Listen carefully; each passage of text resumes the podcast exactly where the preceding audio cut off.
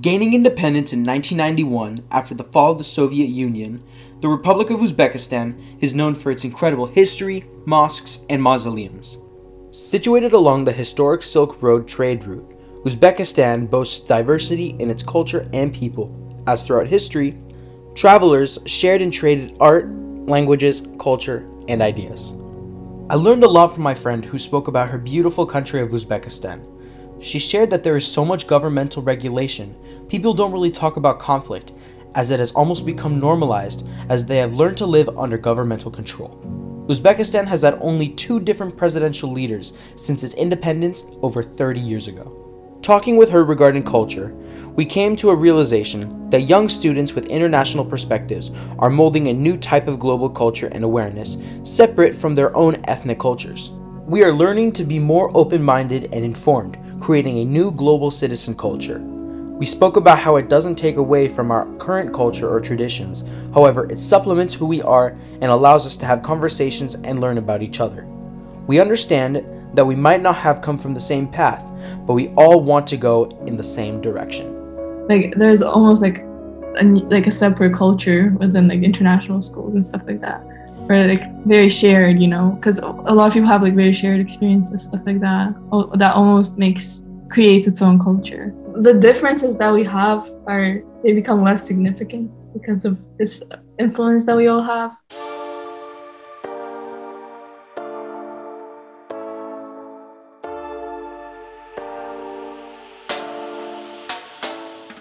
Hello, everybody. You are listening to Evan Worldwide.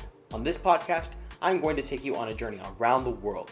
You will hear young people's perspectives on culture, conflict, and cuisine. So let's go.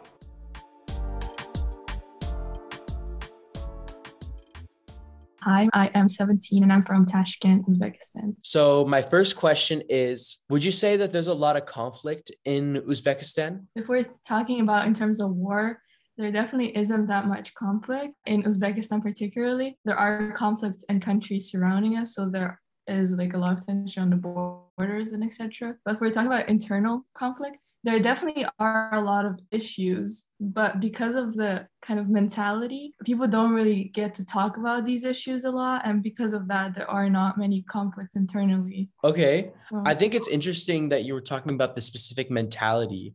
What what is mm-hmm. this mentality that like Uzbek citizens have? Yeah, I think the mentality comes from this um, governmental system or like this government where everything's like very much silenced and censored and uh, people really don't have that much freedom to kind of speak out and uh, you know voice their concerns per se so uh, eventually, this kind of governmental control has developed this mentality where people just tend to not uh, talk about such issues, and people tend to just kind of comply. And yeah, and per se, even if there are issues, um, people tend to like not see them at this point. It's not that they're not talking about them; it's just people kind of don't see them because it's seen as the normal now. You know? Yeah, because okay. that's how things have always been. Yeah. All right.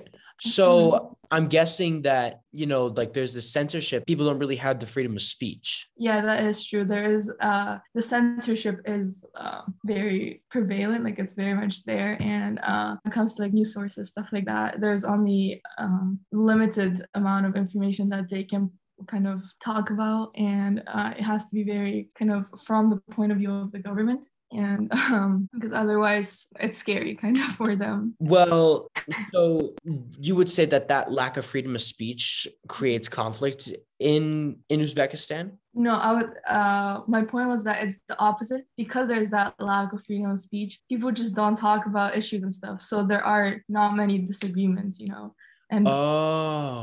there is not much conflict internally. Like okay, okay. Uh, like in kazakhstan right now as you might know, there are a lot of the first massive protests kind of are taking place. And that would not be something that would happen in Uzbekistan, you know, even if people were unhappy about something. That's not something that would happen. However, what is happening right now in Kazakhstan is kind of giving countries around a lot of hope, I guess. All right, I get that. So I want to ask this new question. Since Uzbekistan is a post Soviet country, has there been any problems created because of like the break from like the downfall of the Soviet Union? Mm-hmm. So I think back in 1991 is when um, Uzbekistan gained its independence. Once it gained its independence, there was obviously like this question of who's in power, right? And it so happened to be that power went in, into the hands where it stayed for like till now pretty much. And uh, the president that we had well the first president that we had he was the president till uh 2015 14 i'm not sure. Well pretty much up until his death. And then um it kind of stayed in the same hands even after he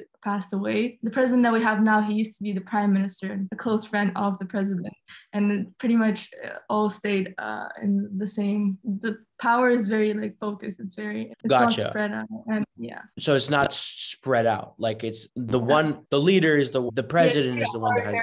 although we have like election to an extent they're very performative because nobody knows what the real numbers are. Nobody knows if the numbers are faked or no. And there is no that transparency. Um, there is a transparent like a performative transparency for sure but nobody knows you know it's Gotcha. people yeah Um, I'm just curious, considering that the first president, his reign, I guess, ended because of his death. Did that create a lot of conflict politically? not very uh, like you would expect it to create a lot of conflict right uh, since for like 20 years or more there was power was very in his hands and nobody else's but as i said there's this mentality that has been created where people just comply. They see this as normal. And the majority of people in a way praise the president. And so there was not much conflict after it ended. Uh, it just went straight like the new president, uh, Shavkat Mirziyoyev, he just took over, and people did not have much problem with that. Gotcha, gotcha. Uzbekistan has only had two presidents Yeah. since its independence. Yeah. Wow. And it's been like 30 years. Wow. Mhm. Uh, well, I'm just curious. Would that first president be considered a dictator? Uh, well, yeah, for sure. Or- yeah, okay, okay. What social issues are most prevalent in Uzbekistan? Mm, there are social issues than any type of social issue you could think of. It is here, but it's just not, it's very concealed, I would say. But um, there's definitely a lot of like classism, like class issues. There are a lot of very rich people, and there are a lot of people who are not as rich. And the middle class is like very poor. And it also go like comes down to this power being very controlled and power being uh, limited to certain people. That creates a lot of division between classes. Like kind of there's a lot of corruption like because of that as well because all the choices that are being made kind of are made to benefit those people in power and their family kind of and those families surrounding them and stuff like that. And that creates all sorts of issues. There's a lot of when it comes to the treatment of women uh, like misogyny is very strongly prevalent and like women are in no way close to being equal to to how men are treated. And uh, men are pretty much kind of in control of everything. Uh, this comes from like also the religious aspect i guess. Also the way that religion is weaponized. This is a, another one. Uh, back in april there was a like an anti-lgbt protest that took place probably the first one and where a lot of kind of people who are the part of community got beat up and created a lot of disruption throughout the city because these people these men just went out like beating up whoever they thought would could have been like gay or anything like part of the community. The thing is before that this has never been talked about and like kind of the community has always been kind of ignored and it's as if like it doesn't exist because there are not, not many people who are like out and who talk about it. And for the first time, it came to the attention of the public. And there was this uh, activist, not even an activist, this blogger, like a TikToker, who would openly talk about this even before, who would openly talk about the LGBT community and their treatment, who would talk about just the government in general.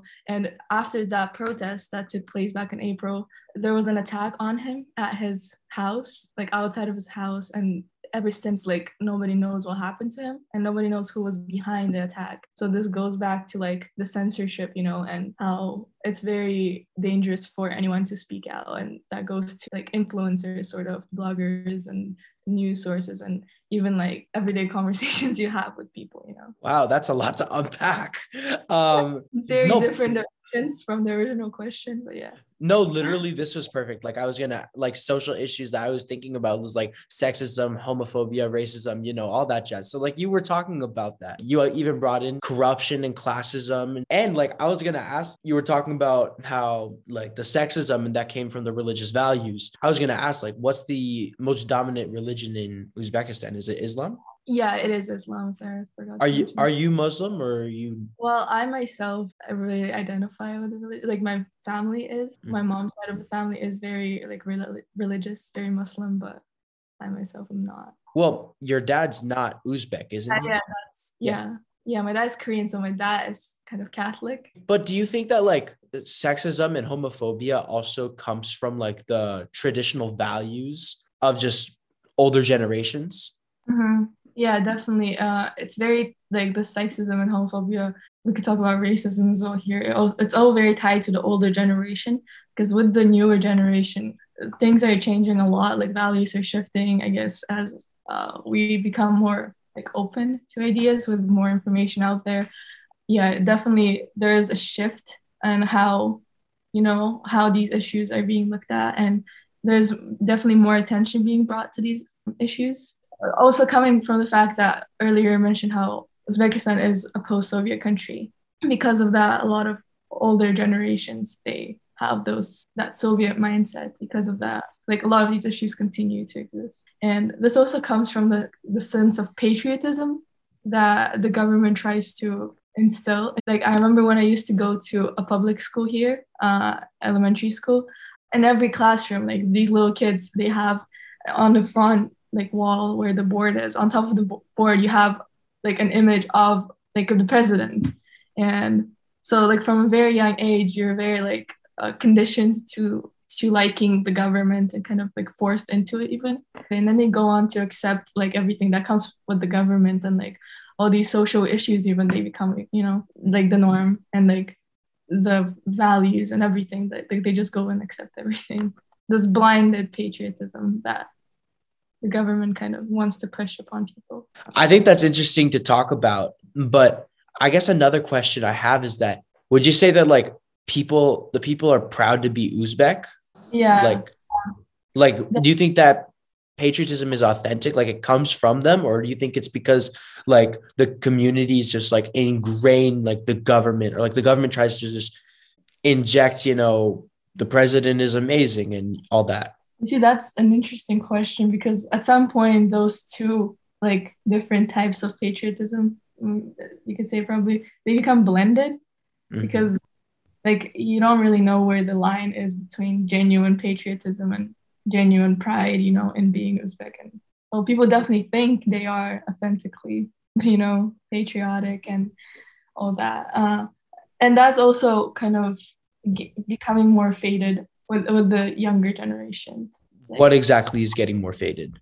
The sense of patriotism, uh, whether it be authentic or forced, like in general, that sense is becoming kind of less because people are learning to kind of, I guess, you know, as they're like open to more outside world and as they learn more about it and stuff like that, they they, they are no longer blindly patriotic, I would say, even though a lot of people still love the country they're becoming to notice more of its issues and gotcha. I get that.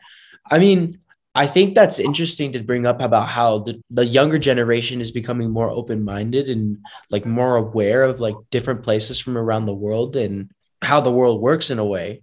Mm-hmm. um i guess like one question was do you think that the the older generation was able to grasp at like how other parts of the soviet union were different because, well, obviously, correct me if I'm wrong. I don't feel like the Soviet Union was all the same. You know, like from Turkmenistan to Estonia, I don't think like I feel like the cultures were way different even within those regions. So there were multiple ethnicities or like different ethnic groups within the Soviet Union, right? Mm-hmm. Yeah.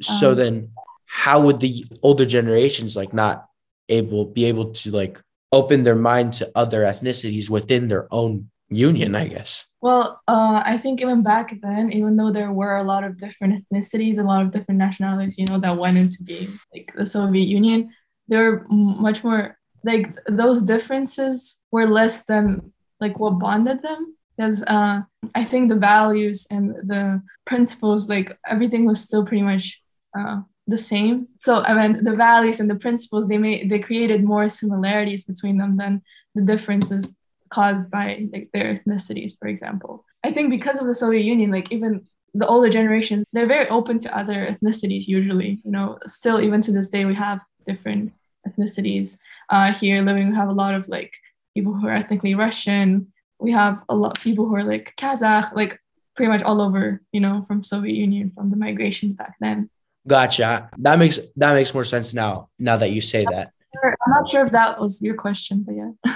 I mean, it. Yeah, I pretty much answered it. Next question is: Do you think that there's a shift in perspective in young people, or do young people still think that conflicts and social issues are valid? Oh no, there it definitely is a shift. Um, I wouldn't like. It's hard to generalize because I wouldn't say every young person, you know, has like like a, a new perspective or like a different perspective from the older generations. And also it's a little hard for me to judge because it could just be you know the matter of the people i'm surrounded by like the bubble that i am in. But um generally i would say like from what i see obviously uh there is a shift and people are definitely more open-minded and everyone is um, everyone notices like the issues. And a lot of people are very strongly like they they have a very strong position and like okay okay. Um well i think that's great to hear that i mean at least in your in your bubble in your community that there's a shift in perspective in mm-hmm. young people. But would you say that like at least most of the young people in tashkent like you know i feel like in bigger cities or more developed cities um young people are ac- have access to more of the world compared to people that are not in as big of cities. So maybe like, you know, the young people of Tashkent at least. Yeah, for sure. I think that's a really, really good point you're making. Um, is a difference in, you know, how people are in Tashkent and uh, other like cities around. Like the young generation in Tashkent for sure is much more like, I guess you could say progressive, but also that can't be extrapolated, you know, to the entirety of Tashkent because even mm-hmm. there and certain people have more access to you know these other perspectives and um, seeing how the world works uh, not just where we are but you know around us. So do you keep up with politics and government in your country or not really? Um well i definitely try as much as i can uh, but there's just not much to keep up with as i feel like with the politics in the country there isn't much change and there aren't that many things happening within the government to keep up. With like uh, definitely when there comes to like international affairs sort of or like you know locally there isn't much going on. And do you think that's because of the censorship? Oh definitely yeah uh, definitely because of that because like obviously the government only shows us what they want us to see but also just uh there aren't many like reforms for example being done or not not many new policies being implemented like there isn't much going on politically like locally. Uh, there definitely is a lot more going like internationally with uzbekistan uh, as the country tries to be more active uh, internationally. Well like how so? How is uzbekistan being more polit- more active internationally? Like within like the central asian region for example they constantly have like visits with the presidents to it's usually like it's not necessarily political like it's more like infrastructure like stuff like that that they uh, kind of um, discuss. But there isn't much going on like not many like social issues stuff like that. Would you say that like uzbekistan gets along with the other the other countries in central asia? Or like at least you know if you met someone from kazakhstan or someone from tajikistan would you guys get along? Oh yeah both like politically like the governments if that's what you mean like they do get along and like socially like me personally, for example, if I'm like as a citizen. Yeah, as a citizen uh, as well, I think we do get along pretty well. Like there aren't many conflicts between like those countries, and um, for sure, yeah. And I think there's more that like bonds us. That's and like that brings us together than separates us. It's a uh, generally like across across Central Asia. There's um, there's a lot of similarities and like mindset situations are pretty similar and across those countries, like politically, socially, like on all levels, even though they're varying, like, you know, degrees for sure. Mm-hmm. Like in Kazakhstan is like way more progressive, uh, even though it's still like, like controlled governmentally and stuff. Some countries might be behind, but still there's a lot of similarity. There are a lot of similarities. That's really cool to hear. And that's very interesting to think about, like, you know, how so many countries are more similar than we think. Yeah. And culturally as well, like culturally, historically, like, oh, like we have a lot in common. So yeah. That's awesome. Okay, back to like government and politics how do you get your information like what sources do you use well so if we're talking about local like uzbek news local uzbek politics stuff like that uh it comes from local sources uh that there aren't that many out there there are only few sources and there really aren't any like authentic sources all of them are controlled all of them um, post pretty much only what the government wants them to post and, or like to release yeah i think one of the like a big source is Uz News. That's what they're called. And yeah, like what they post is pretty control- controlled. And sometimes they do release, like lately they've started releasing more like opinion pieces kind of and like more commentaries, but it's very still like they don't have the freedom that they would want to have you know for example. Yeah and, i get that. yeah doing journalism in uzbekistan is pretty impossible because you pretty much just release what they tell you to release and there are a lot of there's a lot of censorship and there are a lot of like imprisoned uh, journalists so it's a very scary field. All right then. That's that sounds a little intimidating. Do these news sources want to be able to have that freedom of speech and like you know express more about politics? Well i think so but there aren't many attempts being done necessarily because i think of like the history of journalism in uzbekistan. There are a lot of like a lot of of journalists who had to either like like leave the country uh, or that have been imprisoned and like politically you know uh, so I don't think there are many attempts being done. Like I don't know if they want to. They probably do. You know, that's the nature of journalism. Like there are many attempts being done, or even if there are, probably before people would find out about it, they would be silenced. And you know, you were talking about how like some of the news sources are more about like commentary like they more comment on news instead of like giving facts is it well n- no mostly it is like straight up facts and like what happened and there are, isn't much like opinion being given about what happened you know it's just like oh today this happened at this time and like this is why you know but mm-hmm. uh, as I said, lately they have started releasing more. Uh, this was news source that I follow, for example, they start releasing more and more like commentaries. Like I think recently they released a commentary on something COVID related and like how the government handled it. I might be wrong here. Like they have started releasing more commentaries and like opinion pieces, but uh, which has been surprising to me. But they're still very like you know careful about how they phrase things, how they say things. Like okay, because I was gonna say I'm very curious to hear like how a news source would be able to uh, give commentaries while keeping it like legitimate facts you know like things that actually happened i was just talking about like if there was a specific bias i think the bias is it's pretty much from it's towards the government you know mm-hmm. and or or it's neutral the news that could be used against the government they would just not be released you know so yeah there is bias towards the government so it's funny. Um, one of my next questions was Is there noticeable censorship in your country? Oh.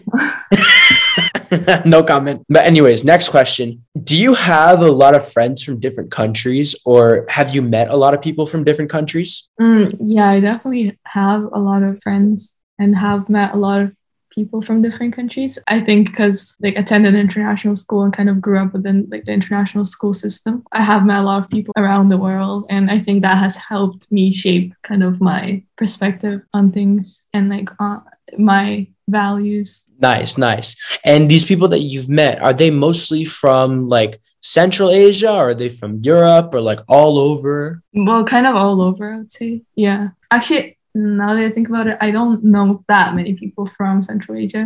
More people from like the States, Europe, Asia. That's awesome. And from these people that you meet that you meet, do you see more similarities or differences between these people? Well, I definitely see a lot of differences culturally, but I think because a lot of the people that I meet, they're also like very international international, like where they come from like international schools, you know, stuff like that. Because of that, uh, we do have a lot of similarities. I think we've all learned to like. I think there's almost like a different culture, like between these people. Uh, I don't know if you know what I'm talking about, but like there's almost like a, like a separate culture within like international schools and stuff like that, or like very shared, you know, because a lot of people have like very shared experiences, stuff like that. That almost makes creates its own culture. Well, I've never attended an international school.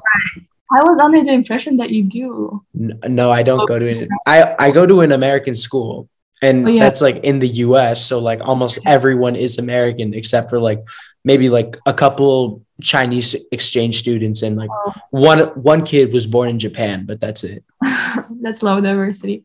But oh, yeah. I don't know I had this impression, but yeah. No, but our our MUN team is actually pretty educated on different countries, so I guess that yeah. might be why. Like, do you feel that there's almost like even like in Thailand, like when you talk to other people, do you feel like like this culture is kind of like blended and everyone had like it's almost like its own culture. I don't know. Do you like do you think I'm a part of it too? I think I know what it is. Everyone else that is not from the United States, I feel like they make a connection together because like, or it's like yeah but i feel like the us has been has become so like influential on like every single country around the world. Americanized like almost? Yeah like, like westernized. Westernized yeah. Oh yeah going back to like international schools you know they are very like westernized that is like the word. They're, they're, they're very westernized and because of that i think a lot of people can kind of like the differences that we have are they become less significant because of this influence that we all have. And i i don't, I don't know. I don't know how i feel about that. There definitely is a lot of decolonization that needs to happen. But yeah. Yeah for sure. And like because of these international schools you feel like some people aren't as connected to their heritage as as much yeah, yeah. as they could be yeah that's what i mean by there's a lot of like decolonization that could happen mm-hmm. like that needs to happen even because yeah people often like they're so they're so deeply like within international schools like culture i would say that they don't they're very disconnected from their own culture less informed about like their own country than they are about like the states for example mm-hmm. yeah for sure i totally get that do you see young people advocating for peace and less conflict in uzbekistan? I wouldn't say there is necessarily a lot of advocacy going on just because there aren't that many opportunities for people to advocate for anything really. But um, people are definitely like younger generations are definitely more aware they're more informed about you know these issues that could, could cause conflict and they're more aware about the importance of peace and etc but they just don't have like a chance to advocate you know because you really can't go out there and protest. Like that's not something that happens here. And there definitely are actually a lot of um, very small scale campaigns that are starting to take place. And oh recently there were actually a couple for like women's rights and yeah like sexual violence and different kinds of violence towards women. And there there were a couple of campaigns like against that etc so there yeah well there is a lot more like advocacy but it's just not on that scale that we wish it could be on you know for now there's definitely progress well that's good that there's progress um i'm guessing that the lack of advocating has come from the censorship i'm guessing yeah yeah, again, it goes back to that for sure. Yeah, definitely. Although I want to go back to this thing really quickly. You were talking about like there was this anti-LGBT protest, or mm. would that no, be considered a protest, or more one of, of those campaigns that you were talking about? Well, okay, that that wasn't necessarily like a protest. I think that's just the best name for it. More, it was more like a bunch of men coming from different parts of Uzbekistan to like this main like district where a lot of like young people hang out uh, and they were just like going through the streets and like just beating people up. Like that's what it was more of. Yeah it wasn't necessarily like a protest where they had like signs whatever and they were like but they had like a certain message and they were just it was more of a violent way more violent. One last question. How can young people help spread awareness to advocate for peace in uzbekistan there's not that many like ways that you can do it in a big way necessarily, but on social media, uh, I guess is one of the ways. Probably that is the best option, but in a very like low key way, and not as long as it's not like on a big scale, and as long as you're being very careful with what you say. Like social media is a really good option. If you do become like more popular, for example, you're being a little more like opinionated, you know, a little more harsh with like your opinions, then that becomes dangerous. So, well, but generally, I would say it's like social media campaigns are becoming very popular lately, like different like human rights campaigns, stuff like that. Awesome. I mean, it's so interesting. Out of all the other 21 people that I've talked to, almost everyone has said social media is the best way. Really? And yeah, so I think it's interesting to think about how, you know, that power that social media really has. And like you can just send a message to the whole public and then like it'll go viral. I think it's crazy just the way That is- social media works. that is crazy. okay, so we're halfway through. Now we're gonna go to the the food and culture. That's the I'm fun part. Yes, I'm so excited about the the food part. Obviously. I promise it has great food, it has great culture, it has great people. So, what are some of the most popular dishes in Uzbekistan? Like, is there a national dish? Okay, so I would say there are a couple. One of the most popular ones is like samsa, and it's pretty much a bun stuffed with uh, like onion and meat, or you can put uh, vegetables. You can put like uh, potatoes, a very popular option, and uh, it's just so good. That th- sounds so basic, but it's just one of the best things you'll ever have. and you have it with like a sauce usually, and you dip it like a tomato sauce, and it's so good. Um, nice. And what are some others? Okay, the next one is like manti, and it's like a big, big dumpling, pretty much. Also made out usually like usually you make it with meat, but it's really cool when it's with potato as well, and you make it with what is it called? Um, like this vegetable, Say it in Russian. tikva, literally. Tikva. Uh, pumpkin, pumpkin. Oh my god. Oh, I forgot what pumpkin is, but yeah, it's literally pumpkin, and sometimes they make it with that, and I don't know if that sounds disgusting, but it's actually really, really good. you know what's so funny is that so my dad is Mexican, Tex-Mex. He he's from Texas, but his family's Mexican, and he his mom would make this thing called empanadas that are like stuffed um, pastries, and his Mm. mom would always fill them with tikva, with pumpkin. Now you know a new word. Yeah. But yeah, isn't that so good? Well, is like adding pumpkin, does that make it more of a dessert or is it like a savory dish? No, it's like legit, like a dish. Like it's, it's not a dessert. Yeah. It's not a dessert. Okay, okay. And It's like imagine a big dumpling stuffed with pumpkin. That really sounds disgusting. I promise, I promise, it's so good. and it's called manti. It's called manti. Yeah. You know what is so funny is that in so when I interviewed my friend from Turkey, one of Mhm. the dishes that he talked about was manta. And they're really, really tiny little dumplings. Really? No, these Yeah. are like big. Oh, okay. So like this is like a big dumpling. Like yeah, it's a big dumpling. Really tiny? Yeah, like here, I'll show you a picture of manta. But I still think that's so funny is that like you guys have the exact same name for a dumpling. Yeah, I think that's like we have small ones. Those are like pelmeni, but that's like a Russian. Yeah, yeah. That but you, you guys have pelmeni also in Uzbekistan? Yeah. We have a lot of the Russian food. Yeah, they're more like big like that. Oh wow. Those look like um the the Mongolian style. Um buuz. Oh, I don't know. Oh, okay. They look bussin', let me just say. Like, damn, those look really good. Manti and the Samsa. samsa. It's different from other like Central Asian countries when it comes to plov. I think That like plov came from Uzbekistan, did it? every country tr- tries to claim plov. I feel like I don't know where it actually came from. Well, here we say it came from here, but Yeah. I read originally it comes from India actually. oh, as it became popular. But yeah, but it has Yeah. spread through Central Asia, I guess. in the India interview, it'll be from India. In this interview, it'll be from Uzbekistan. Plov is yeah probably like the national dish, um, but it's one of those dishes like it is across Central Asia, but everywhere it's done a little differently. Like even in Uzbekistan, in Tashkent, oh wait, across regions it's done differently. Basically, in Tashkent it's done differently. In Samarkand it's done differently. Uh, in Bukhara, like my mom's family's from Bukhara, and it's done completely different than they do it here.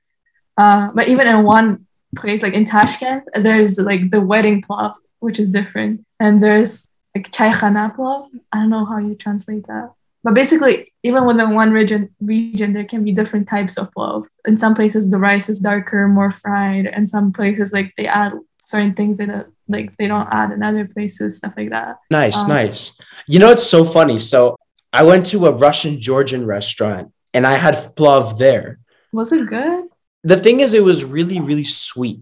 I, I didn't know if it's supposed to be sweet. Not really, no. It- and like it had a lot of carrots in it. Oh, it's I, I no, it's not supposed to have that many. I mean, it's supposed to have carrots. But Yeah, yeah, but but like you could taste the carrots. Like it was like the carrots gave like a really strong flavor, so like it tasted sweet, but it was still good. I mean, I'm guessing it wasn't authentic though, but oh well, know, like a Russian Georgian restaurant. I don't know how good it would be, but it wasn't bad. I'll admit it. Uh, You know, does the Uzbek plov have any meat in it? Like, is it Yeah. served with meat?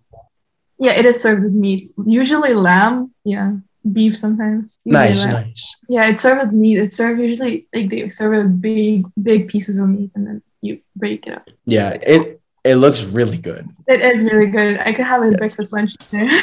Is it is it a common breakfast dish or is it just like any time of the day? But you can have it anytime of the day. For breakfast, basically there's this thing, there's this wedding plov or ash. We, can, we also call it ash. And there's this thing like on wedding days at 6 a.m. or like at 7 a.m.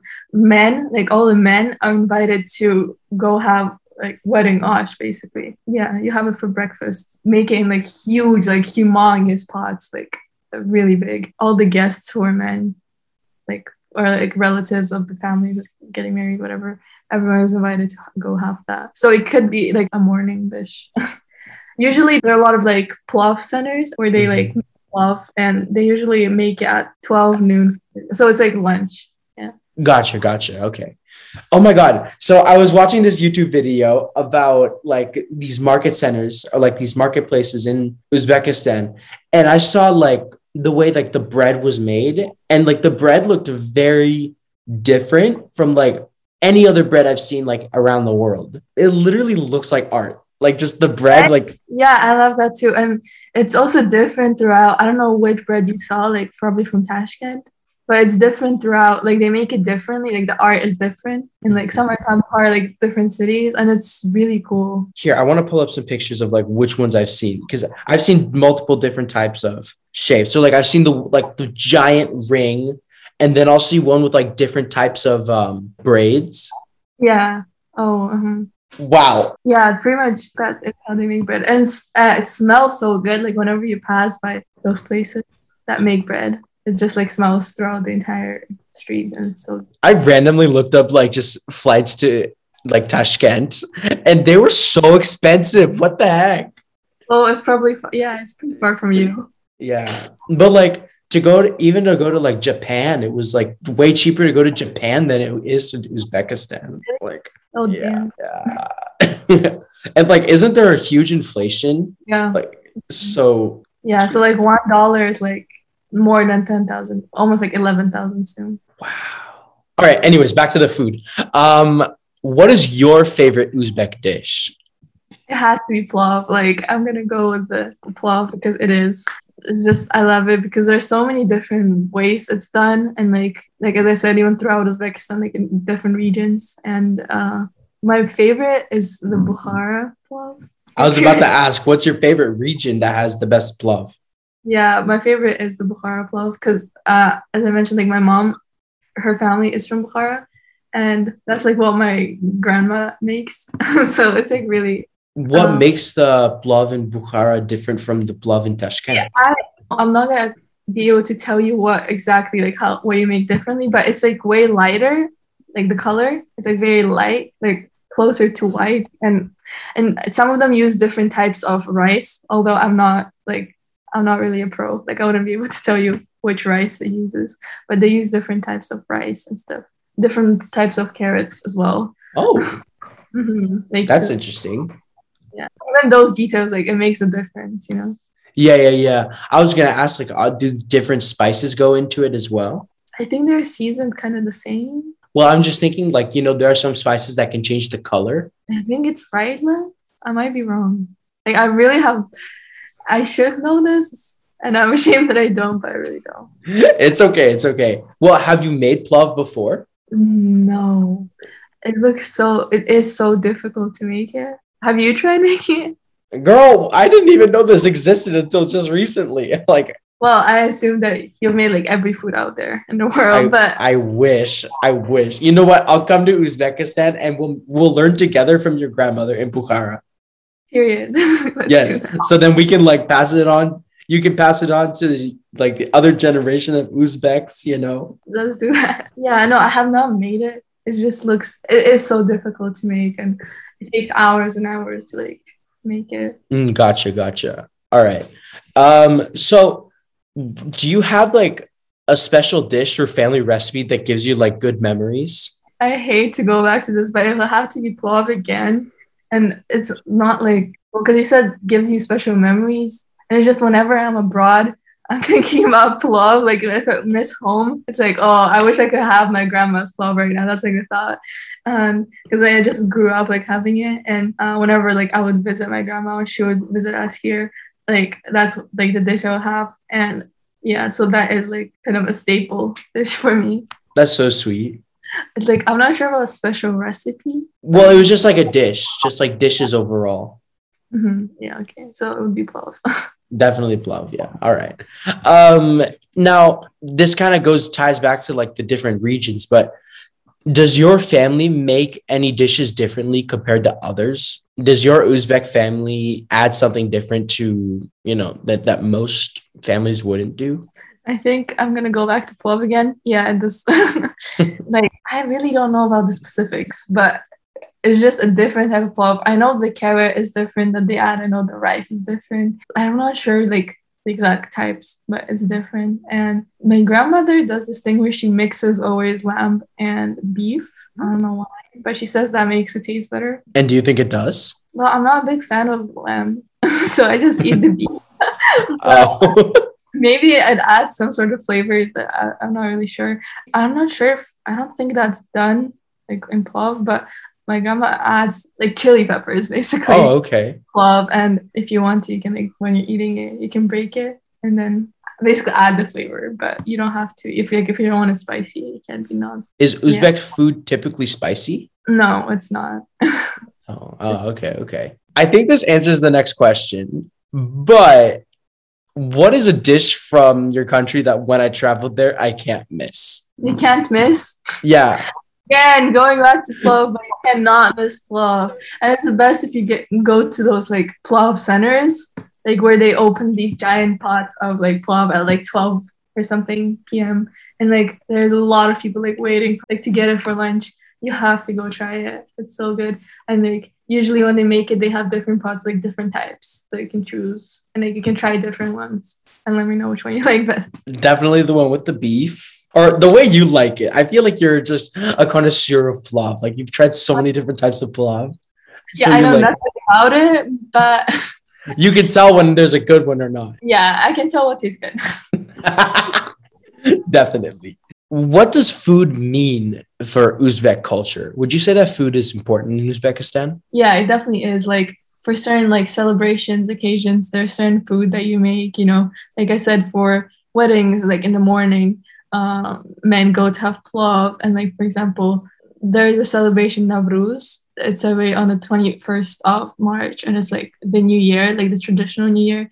For example, you have sumalak, like that's uh, like not a dish, more of like like food, like is very important. And a lot of Uzbeks are like they pride themselves in their food, like in the food a lot. Nice, nice.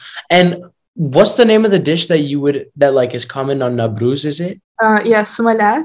Like it's not a dish; it's it's a paste. Yeah, uh, they make it in these giant pots, and like traditionally, you basically mix it overnight, like the whole night. Uh, usually, communities would come together and like mix them in these giant pots, and yeah, nowadays you usually make it and then you give it to like your neighbors, stuff like that. What does it taste like? Okay, so it's made from wheat. Like I, don't, I can't tell you what it tastes like. It tastes sort of like less sweet chocolate. Like that's if you had like melted chocolate, almost like that, but like less sweet. And yeah, So like more like really dark chocolate. Mm, it's actually not that dark. It's very like it's very brown.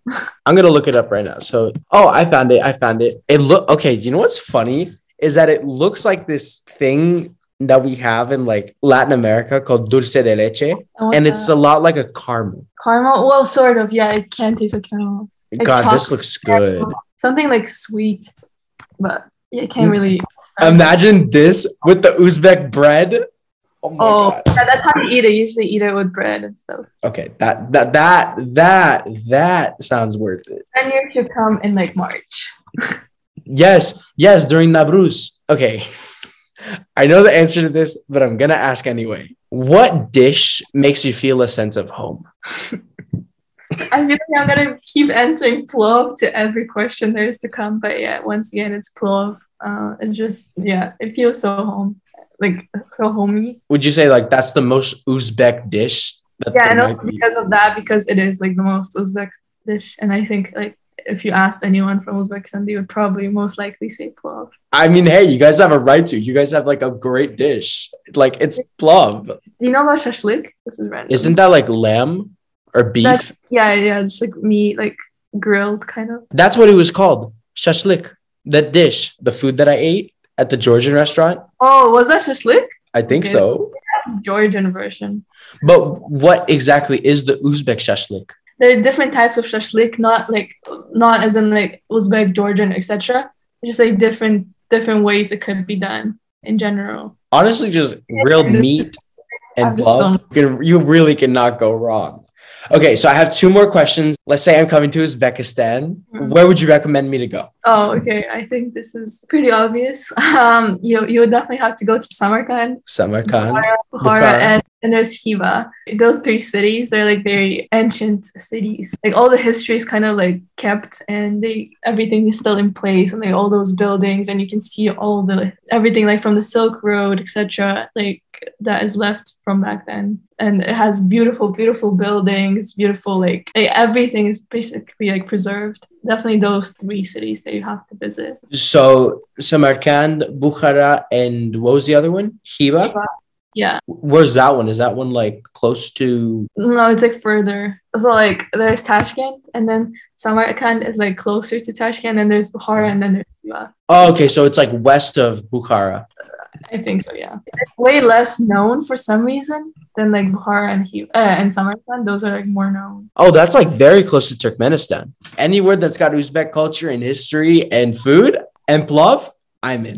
Anywhere with plov, I'm in. Since you live in Tashkent, would you recommend tourists to visit Tashkent? Like it's very urbanized and there's just not much to see. I think one thing that would be interesting to see is like uh, there's still a lot of Soviet kind of architecture and how that like that in contrast with like the more modern architecture and stuff that could be interesting for someone maybe. Um, but other than that, there isn't much to like explore here. Usually, I think when people think of Uzbekistan, they think about like Samarkand, Bukhara, tho- those kind of cities, like the ancient history and stuff. Mm-hmm. So if that's where you're coming for to Uzbekistan, there isn't really much to see in Tashkent. If you want to see some of the nature, for example, not not far from Tashkent, there are like mountains here and a lot of like ski resorts and stuff. But I don't think that's what people come to Uzbekistan for, you know. So I don't know. I've never been to Uzbekistan yet. Yes, So, yes, yet. I'm, I'm very emphasizing the yet. So, last question. I want you to imagine that you meet someone that has never heard of Uzbekistan before. it's definitely a very interesting country with a lot of like historical influences, like from being a part of the Soviet Union to being a part of the like a very important part of the Silk Road, and you know, and because of those um, events, I guess, or like influences, there's a lot to see here, and because of the, both both of those events, there's so much diversity in Uzbekistan. So both the Soviet Union and like the Silk Road that brought a lot of ethnical, for example, diversity. And yeah, I think that is in a way unique and very interesting. So definitely give it a visit. yeah, for sure. I feel like Definitely. Advertising, but yeah, But hey, I guess from And, the like- culture, from the food, like you have the right to advertise it. Like it's just an amazing country. yeah, yeah. And as I was talking about, like diversity, like not only like ethnically, but also like very diverse culture, very diverse like food. There's like a lot of different types of food here. uh, earlier I was talking about like how politically it might not be the best country, but I think despite that we have like very amazing people and like Definitely country that needs to be on people's bucket lists. mhm, sure. All right, Diana, that's a wrap. Thank you so much for doing this with me. I had so much fun learning more about Uzbekistan.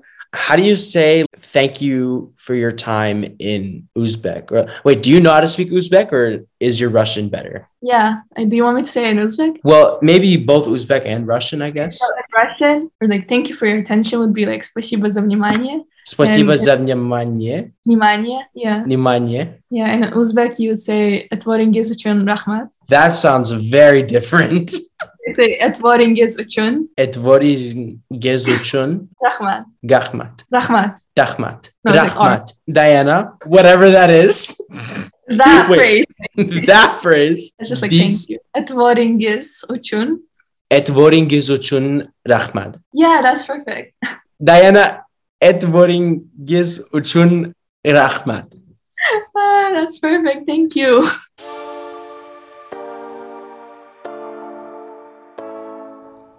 Thank you for listening to my Global Youth's Perspective podcast.